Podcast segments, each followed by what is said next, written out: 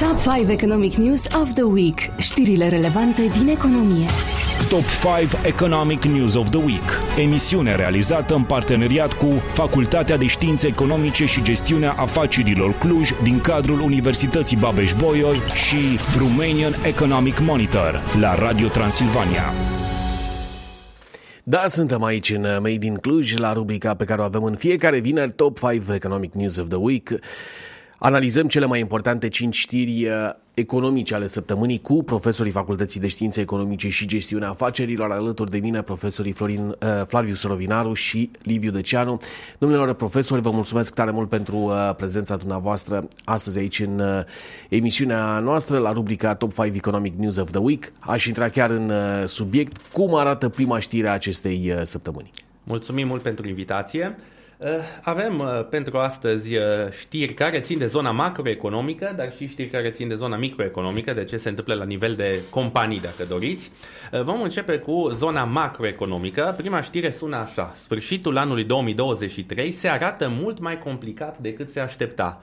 Încetinirea bruscă a creșterii economice ridică întrebări despre cum se va închide bugetul anul acesta. Deci rămânem în zona tensiunilor privind deficitul bugetar al României. În trimestrul al treilea din două mii douăzeci și trei, economia a crescut cu doar zero virgulă doi la sută față de același trimestru din două mii douăzeci și doi, o stagnare practic. În primele trei trimestre din an, economia a crescut cu doar unu virgulă unu la sută an la an. E greu de crezut că va atinge o creștere de doi virgulă patru la sută, așa cum spera guvernul în prognoza revizuită de la doi virgulă opt la sută de la început de an. Nimeni nu mai anticipează azi o creștere economică mai mare de unu virgulă cinci la sută pentru două mii douăzeci și trei, iar scăderea motoarelor economiei pune o presiune puternică pe bugetul din acest an, dar și pe bugetul din anul ce vine. O știre care, sigur, se plasează în această zonă a realismului până la urmă. Noi am mai subliniat în emisiunea dumneavoastră faptul că anumite estimări sunt mult prea optimiste, iar starea de fapt este aceasta, că bugetul este în continuare sub presiune. Vorbim și de acele creșteri de pensii pentru viitor. Deocamdată nu e cazul, dar vor fi presiuni suplimentare pe buget. Mai multă responsabilitate din partea guvernanților ar fi de dorit. Domnule profesor Rovinaru. Da, absolut de acord cu Liviu. Din punctul ăsta de vedere, bugetul este și va fi sub presiune și anul viitor. Gândiți-vă că anul viitor vin acele măsuri, eu cred că o să fie multe cu tentă electorală, dar revenind la ceea ce se întâmplă la momentul actual în România, da, optimismul și eu cred că a fost supralicitat în momentul în care s-au făcut acele estimări de creștere economică. Pe de altă parte, starea în care suntem la momentul actual se datorează și acelor politici macroeconomice care au fost inconsecvente, poate că n-au fost cele mai bune adoptate. Pe de altă parte, da, avem o creștere a salariilor în termen nominal, dar creșterea salariului nominal s-a topit în inflație până la urmă și vedeți că acea putere de cumpărare până la urmă a scăzut continuu de la, de la începutul anului acesta până în prezent. Și cum noi ne bazăm mult pe ceea ce înseamnă componenta de consum în creșterea economică, evident acest consum a fost afectat de toate aceste elemente și sigur e situația în care ne aflăm la momentul actual.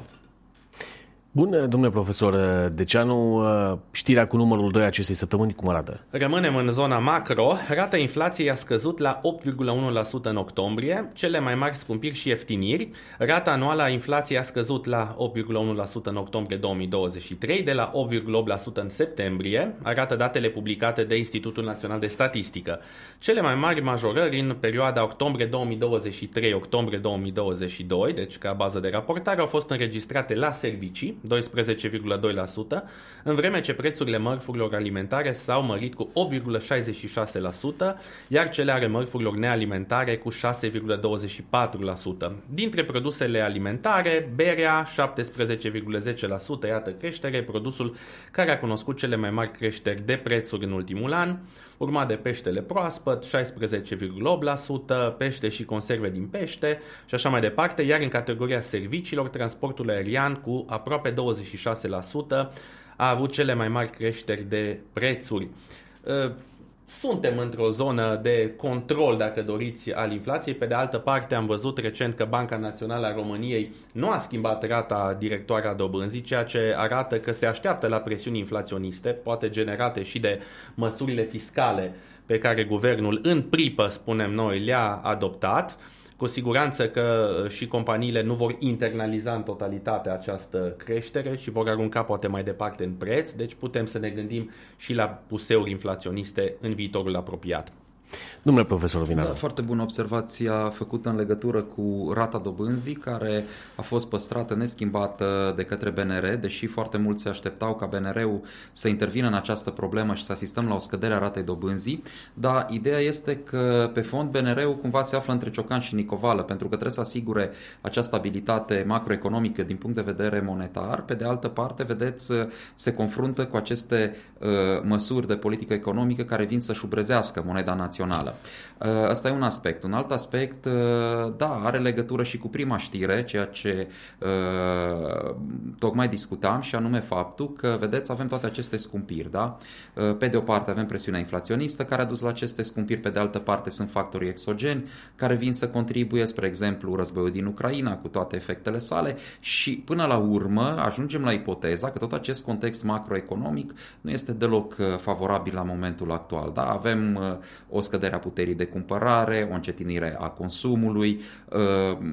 Iarăși, să fim fericiți că nu avem o iarnă grea deocamdată, pentru că lucrurile s-ar putea deteriora și mai mult de atâta. Dar, sigur, acest tablou macroeconomic nu este deloc unul vesel în ceea ce ne privește și uh, mi-e teamă că pe fondul, pe fondul creșterii deficitelor uh, bugetare s-ar putea să asistăm pe parcursul anului viitor uh, la lucruri care nu ne vor avantaja absolut deloc.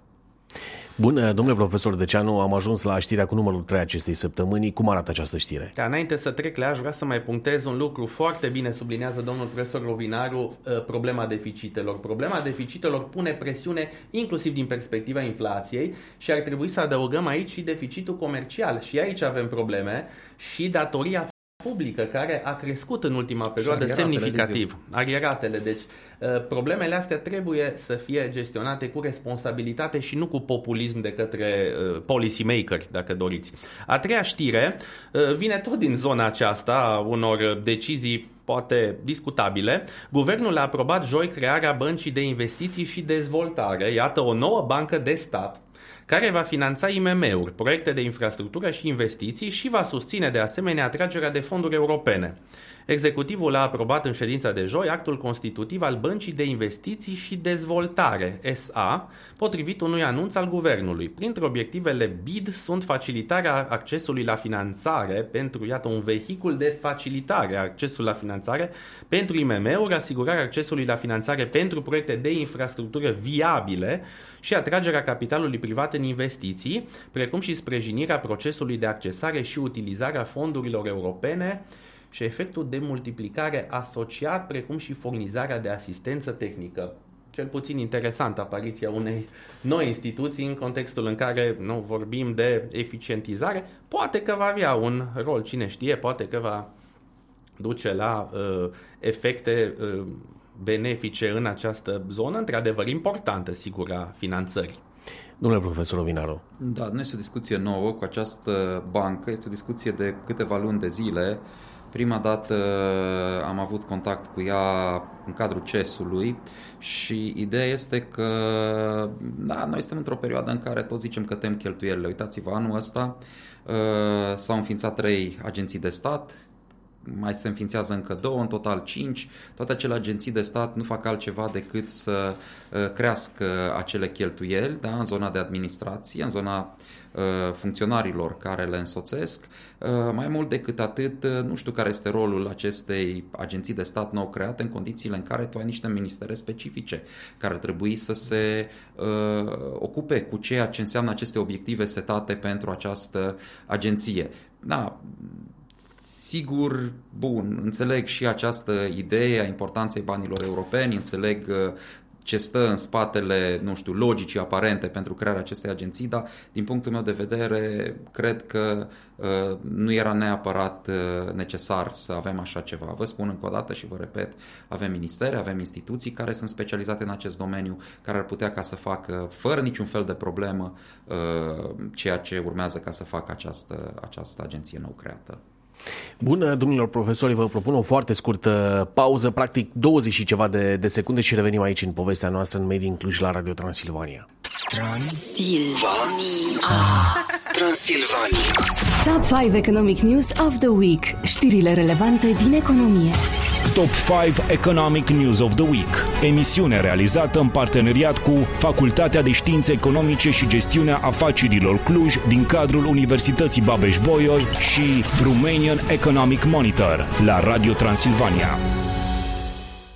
Da, suntem aici cât se poate de live în rubrica Top cinci Economic News of the Week, în continuare cu domnii profesori Flavius Rovinaru și Liviu Deceanu. Domnule profesor Deceanu, am ajuns la știrea cu numărul patru acestei săptămâni. La ce se referă această știre? Da, a patra știre intră în zona microeconomică, în zona companiilor, în zona agenților economici, care în tot acest context de incertitudine încearcă să supraviețuiască și să o facă și bine.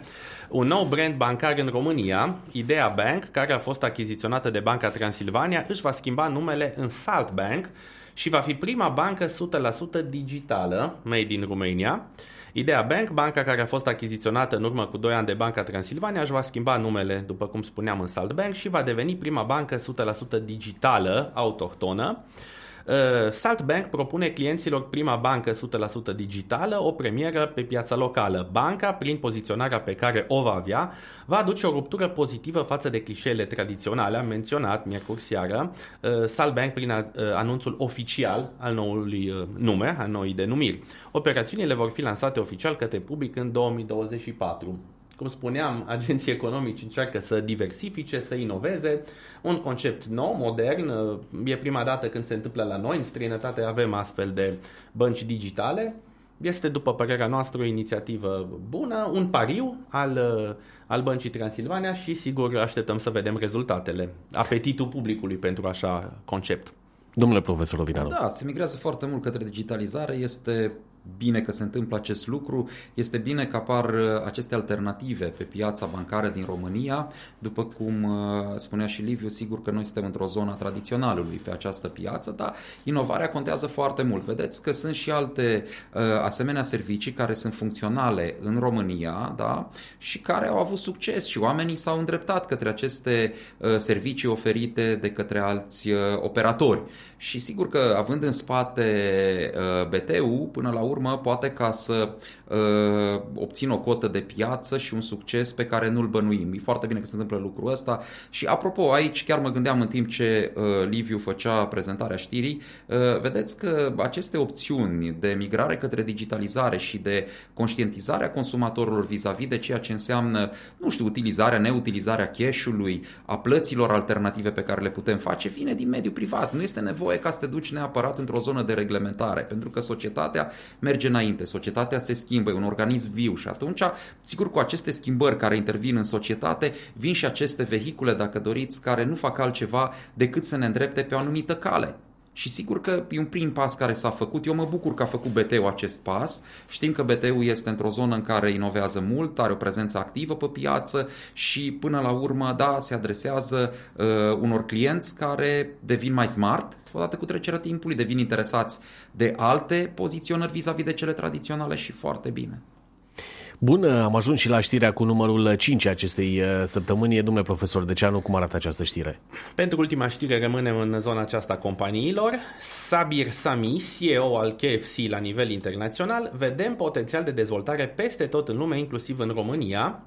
C E O-ul lanțului de restaurante de tip fast food K F C, iată acest gigant cu peste douăzeci și cinci de mii de unități în peste o sută cincizeci de țări, spune că acesta este un brand care funcționează bine în vremuri dificile și în timpul recesiunilor. Dacă nu se întâmplă ceva grav, K F C crește, nouă ne merge bine, a afirmat executivul prezent la București cu ocazia deschiderii celui de-al o mie-lea restaurant al brandului în regiunea Europei Centrale și de Est.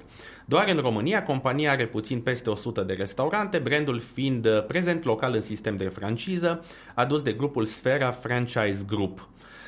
România este în top cinci țări din regiune ca vânzări și în top cinci ca potențial de dezvoltare.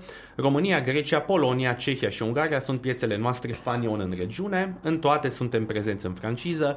Nu avem restaurante proprii în Europa Centrală și de Est, au mai adăugat reprezentanții companiei, o știre care ne arată dinamica acestei piețe, pe de altă parte și faptul că acest sistem al francizei funcționează în, în România.